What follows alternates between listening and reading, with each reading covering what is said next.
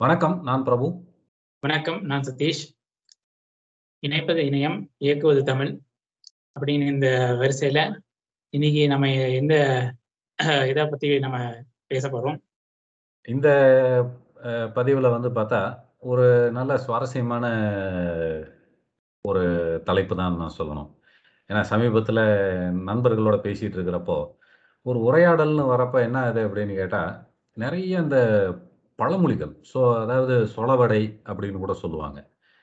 அந்த முதுமொழி இல்லை வேற வேற இதில் நம்ம இதில் வந்து பழமொழி அப்படின்னு சொல்லி சொல்கிற வழக்கம். பேச பேச நிறைய அந்த பழமொழிகள் இடையில இடையில வந்துகிட்டு இருந்தது. என்ன அப்படின்னு கேட்டால் க கையில் வெண்ணெய வச்சுட்டு நெய் கலைஞ்சிக்கிட்டு இருக்கிறான் பாரு. பசி வந்தால் பத்தும் பறந்து போகும். இந்த மாரி ஒவ்வொரு அந்த சொல்லாடல்களும் பார்த்தா, எனக்கு அப்பதான் தோணுச்சு. இப்ப பழமொழி அப்படிங்கிறது வந்து எப்ப இருந்து எந்த காலத்துல இருந்து வந்திருக்குது? ஏன்னா பழமொழின்னு நம்ம சொல்றப்பவே வந்து என்னன்னு கேட்டா, அது ஒரு அனுபவ மொழி. ஒவ்வொரு சின்ன இதையும் வந்து டக்குனு அ ரொம்ப சுருக்கமா அ சொல்லி வச்ச ஒரு அனுபவ மொழிகள் தான் வந்து நம்ம பழமொழின்னு எல்லா இதுலயும் உபயோகிச்சுக்கிட்டு வரோம். அப்படி பார்க்கும்போது பார்த்தா, அந்த நம்ம ஔவையார் பாட்டு எடுத்துக்கிட்டாலும் சரி, அதுல "நல்லார் ஒருவர் உளரேல் அவர் பொருட்டு எல்லாருக்குமாம் பெய்யும் மழை" அப்படிங்கிறது வந்து ரொம்ப சுருக்கமா, ஏதோ நல்லவங்க இருக்கு நீங்க உங்கள மாரி நல்லவங்க இருக்கிறதுனால தான் மழை பெய்யுது. "தால் ஆமா. உண்ட நீரை தலையாலே தான் தருதலால்" அதெல்லாம் வந்து ஒரு சாதாரணமா அ ஒவ்வொருத்தரோட வழக்க அதாவது வாழ்க்கையில வந்து இந்த பழமொழிகள் வந்து எல்லாம் 2 அற கலந்த ஒரு விஷயம். அன்றாடம் யூ அத உபயோகிக்காத ஆளே இருக்க முடியாது. உதாரணத்துக்கு சொல்ல போனோம்னா, "நல்லதுக்கு காலம் இல்ல" அப்படிங்கிற அந்த சொல் அத சொலவடைய யூஸ் பண்ணாத ஆளுகளே இருக்க முடியாது. ஆனா அதுக்கு உண்மையான அர்த்தம் என்ன அப்படின்னு கேட்டா நெகட்டிவ் இதுல போயிடுச்சு. எதிர்மறை பொருள்ல வருது. ஆமா. அதாவது நல்லது பண்றதுக்கு வந்து நேரங்காலம் பார்க்கக்கூடாதுங்கிறது வந்து அது அப்படியே மாறி போய், செஞ்சா அதுக்கு. வந்து இது காலம் இல்லை அப்படிங்கிற ஒரு அர்த்தத்துல போயிருச்சு. அது மாரி, அதாவது இந்த இந்த பழமொழி அப்படிங்கிறது வந்து நம்மளோட இலக்கியத்துல ரொம்ப காலம் தொன்று தொட்டு வரக்கூடிய ஒரு விஷயமா இருக்கக்கூடியும் இருக்க முடியும் அப்படிங்கிறது தான் என்னோட கருத்து. தொல்காப்பியத்திலேயே பழமொழிய பத்தி அவர் இலக்கணமே சொல்லியிருக்கார். பழமொழி எப்படி இருக்கணும் அப்படின்னு. அது ஒரு பாட்டு இருக்கு. அத நான் சொல்றேன். ம். ஆ. "யும் சுருக்கமும் ஒளிவுடைமையும் எண்மையும் என்று இவை விளங்கத் தோன்றி, குறித்த பொருளை முடிப்பதற்கு வரூஉம் ஏது முதலிய முதுமொழி." அப்படின்னு ஒரு ஒரு பழமொழின்னா ஒரு ஆழ்ந்த கருத்து இருக்கணும். சுருங்கச் சொல்லணும். தெளிவா இருக்கணும். அப்புறம் எளிமையா இருக்கணும். அப்படின்னு ஒரு இலக்கணத்த இலக் சொல்லியிருக்காரு தொல்காப்பியத்துல. அதான் மு முதல் நூல் அப்படின்னு நம்ம எத எடுத்தாலும் தொல்காப்பியத்த தான் இது பண்ணுவோம். அதிலேயே பழமொழிய பத்தி சொல்லியிருக்குன்னா, அதோட அப்ப அதுக்கும் முன்னாடி வந்து அந்த வழக்கத்துல இருந்ததுனால தான் தொல்காப்பியரே அதுக்கு ஒரு இலக்கணம் வகுத்திருக்கிறாரு. ரொம்ப கண் சுருக்கமாவும் இருக்கணும். அதே அந்த பொருள் வந்து நல்ல ஆழ பதிந்திருக்கும் பொதிந்திருக்க வேண்டும்.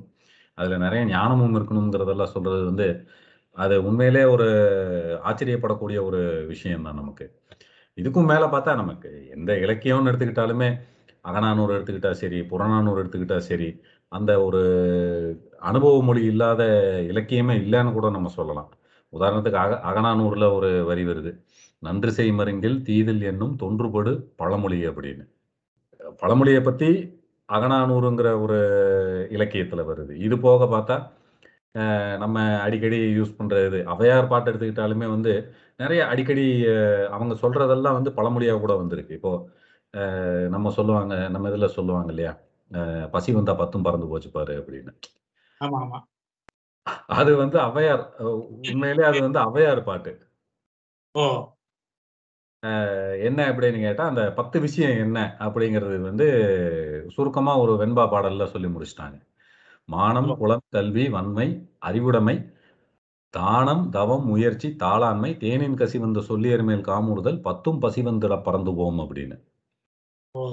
இதுதான் இதுதான் "பசி வந்தா பத்தும் பறந்து போகுது. பசி வந்தா பத்தும் பறந்து போகுது" அப்படின்னு சொல்லி, நம்ம அன்றாடம் உபயோகிக்கக்கூடிய ஒரு பழமொழியா இருந்துகிட்டு வருது.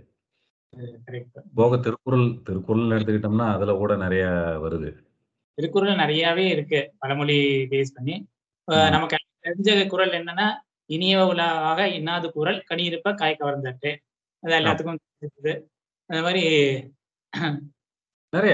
அஹ் இன்னும் முயற்சி பண்ற ஒரு இதுக்கு அதாவது "எண்ணி துணி துணியக்கரமும் துணிந்தமிழ் எண்ணுவோம் என்பதற்கு" அப்படின்னு சொல்லி சொல்லுவாரு.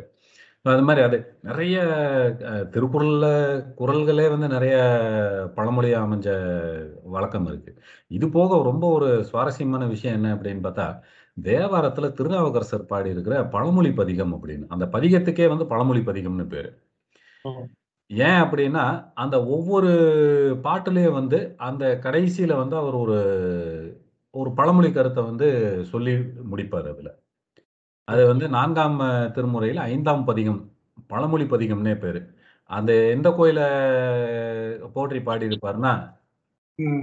அறிவிப்பதே அதிசயமா இருக்கு. ஆமா. அதாவது அந்த அ திருவாரூர் கோயில்ல ஈசன வந்து போற்றி பாடியிருப்பாரு அந்த பதிகம் பூரா. அதுல என்னன்னு கேட்டா, ஒவ்வொரு பாட்டுலயும் வந்து கடைசி வரி வந்து ஒரு பழமொழியை வந்து சுட்டி காட்டுற மாதிரி இருக்கும். எது எது அப்படின்னு கேட்டா, உதாரணத்துக்கு அந்த முதல் பாட்டு எடுத்துக்கிட்டோம் அப்படின்னு கேட்டா, "மெய்யெல்லாம் வெந்நீர் சன்னித்த மேனியான் உரி தொழாதே உளி தந்தென்னன் உளி தந்தன் உள்ளம் விட்டு கொய்யுலா மலர்ச்சோலை குயில்கள் கூவ மயில் ஆளும் ஆரூரை கையினால் தொழாது ஒளிந்து கனியிருக்க காய் கவர்ந்த அப்படின்னு. உடம்பெல்லாம் நீர் பூசிக்கொண்டு, அந்த அந்த மேனியான் அவரை கும்பிடாம, எல்லாம் உரி தூக்கி எல்லாம் இதெல்லாம் பண்ணி, அந்த திருவாரூர்ல இருக்கிற ஒரு சோலைக்கு இடையில இருக்கக்கூடிய அதாவது குயில்கள் கூவி, மயில்களும் சத்தமிட்டு இருக்கக்கூடிய ஒரு அழகான ஒரு சோலையில இருக்கக்கூடிய திருவாரூர் தெய்வத்தை தொழாமல் இருக்கிறது வந்து எப்படி இருக்கு அப்படின்னு கேட்டால் "கனி இருக்க காய் கவர்ந்த நிலையைத்தான் குறிக்குது" அப்படின்னு. ரெண்டாவது அதில் அவரே வந்து சிறுமப்படுத்திக்கிறார் என்ன அப்படின்னா, "கனி இருக்க காய் கவர்ந்த கள்வனே" அப்படின்னு. என்னை விட பெரிய மகான்கள்லாம் இருக்கும்போது, என்ன விட்டு அதாவது அவங்களெல்லாம் விட்டுட்டு இந்த அனுபவம் இல்லாத ஒரு காயை வந்து கவர்ந்து எடுத்து கொண்டாயே! அப்படின்ற ஒரு அர்த்தத்துல அவரு சொல்லுவாரு. இந்த "கனி இருக்க காய் கவர்ந்த கள்வனே" அப்படிங்கிறது வந்து இப்ப சொன்ன அந்த குறள் தான். "இனிய உளவாக இன்னாது கூறல், கனி இருப்ப காய் கவர்ந்தற்று" அப்படின்னு. அது மாரி. அப்ப இன்னும் அடுத்த பாட்டுல வந்து என்னன்னு கேட்டா, இப்ப நம்ம இன்னொன்னு சொல்லுவாங்க. இந்த "இருக்கிறத வுட்டு பறக்கிறத பிடிக்கிறான் பாரு" அப்படின்னு. இருக்கிறத வுட்டு அந்த இது என்ன ஒரு சொல் எந்த பழமொழி கீழ வருது அப்படின்னு கேட்டா, "முயல் விட்டு காக்கை பின் போன வாறு" அப்படிங்கிற ஒரு இது சொல்லுவாங்க. கையில முயல் வச்சுக்கிட்டு இருக்கிற வேடன் வந்து காக்கைய பார்த்துட்டு அத தொரத்திட்டு போற மாரி. ம். தொரத்திட்டு போற மாரி அப்படின்னு. அத வந்து இந்த திருநாவுக்கரசர் அடுத்த பாட்டுல வந்து பாடுறாரு. என்ன அப்படின்னு கேட்டா, "என்பிருத்தி நரம்புதோல் புக பெய்திட்டு, என்னையோர் உருவமாக்கி, இன்பிருத்தி முன்பிருந்த வினை தீர்ந்திட்டு, என் உள்ளம் கோயிலாக்கி, அன்பிருத்தி அடியேனை கூழாக் கொண்டு, அருள் செய்த ஆரூர் தம் முன்பிருக்கும் விதியின்றி முயல் விட்டு காக்கை பின் போனவாறே" அப்படின்னு. என்ன அப்படின்னு ரொம்ப சுருக்கமாக சொல்ல சொல்லப்போனா, இந்த உடம்ப படைச்சு, உயிர் கொடுத்து பின்ன முன்ன இருந்த வினைகள் எல்லாம் தீர்த்துவிட்டு, ஒரு அன்பை உள்ள கொண்டு வந்து, அடியாருக்கு இதை அடியாரா ஒரு அடியாரா ஆட்கொண்டு, அருள் செய்யக்கூடிய அந்த திருவாரூர விட்டுட்டு, மத்த இடத்துல சுத்திக்கிட்டு எனக்கு மோட்சம் வேணும்னு திரியிறது வந்து எப்படி இருக்கு அப்படின்னு கேட்டா,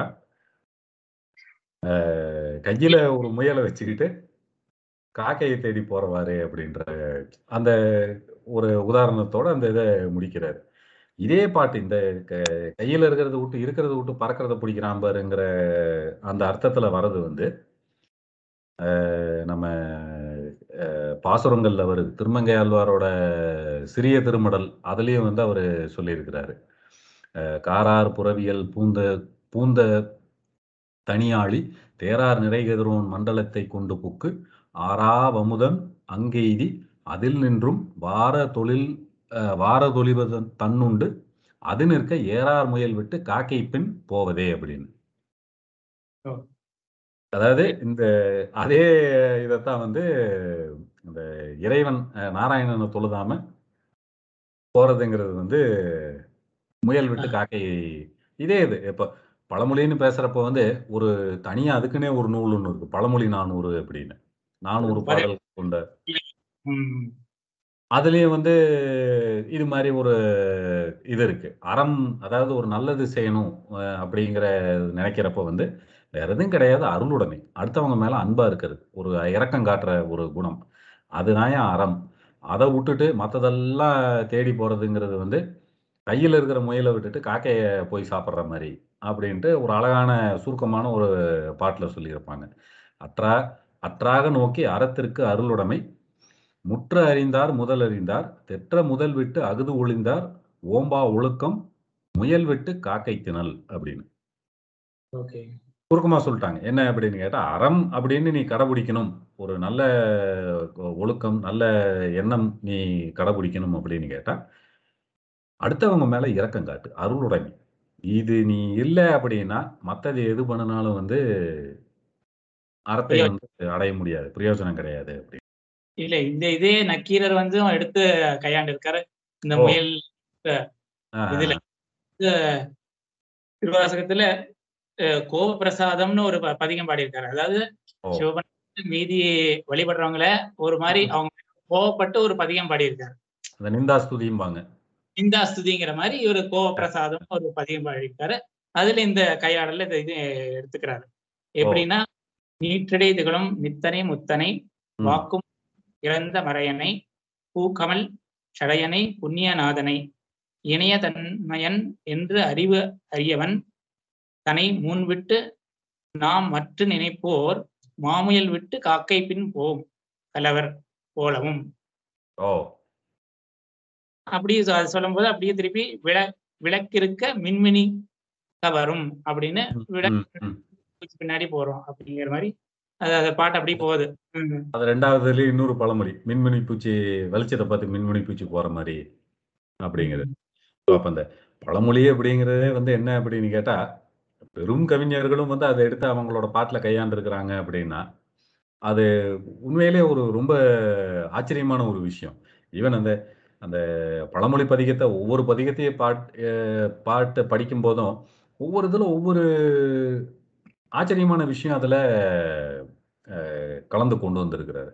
அப்படி ஔவையாரோட பாட்டு எடுத்துக்கிட்டாலும் சரி, திருக்குறள் எடுத்துக்கிட்டாலும் சரி, புறநானூறு எடுத்துக்கிட்டாலும் சரி, இந்த பழமொழி 400ங்கிற அந்த 400 பாட்ட படிச்சோம்னாலே அவ்வளோ விஷயம் நமக்கு தெரியுங்கிறது வந்து அத பத்தி நம்ம பழமொழி 400 பத்தி நம்ம இன்னொரு பதிவுல நம்ம விளக்கமா போடலாம். ஆனா என்ன அப்படின்னு கேட்டா, இந்த பழமொழி எல்லாம் வந்து நமக்கு இது இந்த பதிவு ஒரு அறிமுக பதிவா கூட நம்ம வச்சுக்கலாம்.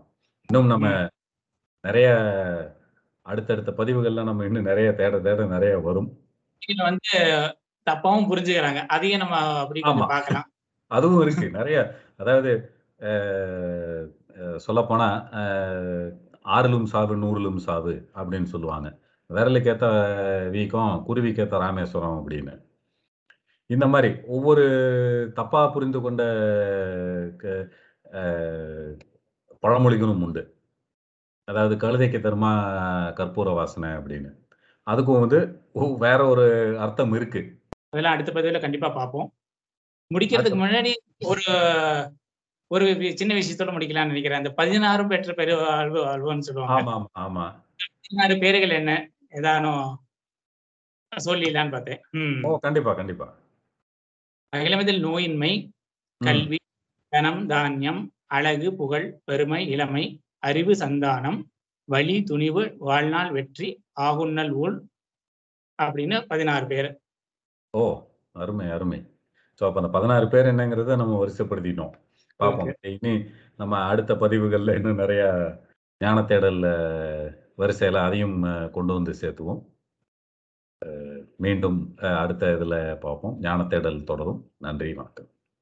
ஞான தேடல் தொடரும். நன்றி. வணக்கம்.